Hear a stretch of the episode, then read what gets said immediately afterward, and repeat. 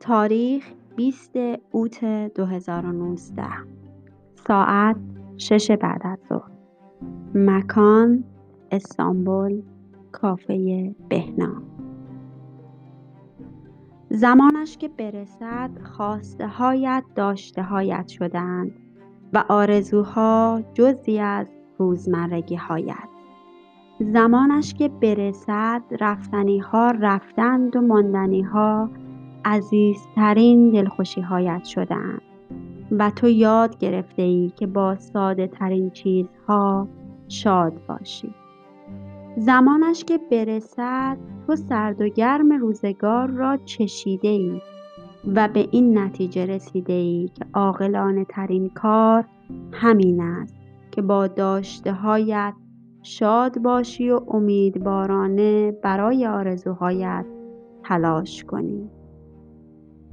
و به این ادراک خواهی رسید که دنیا کوتاهتر از آنی است که آرامشت را برای قصه های بیهوده و رنج های بی نتیجه خراب کنی.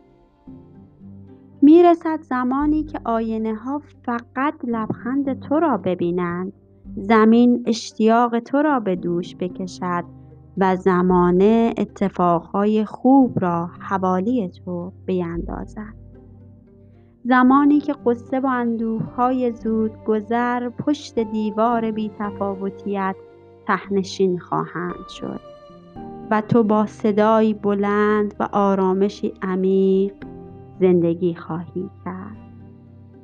آرام باش و صبور. تو هنوز هم قویتر از آنی هستی که دیگران حتی ادعایش را می کنند پس کم نیابد. و با قدرت به حرکتت ادامه بده. قیافت را درست کن.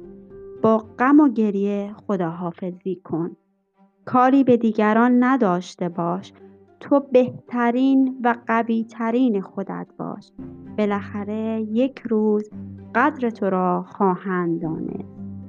اگر هم ندانستند مهم نباشد. تو بهترین خودت باش.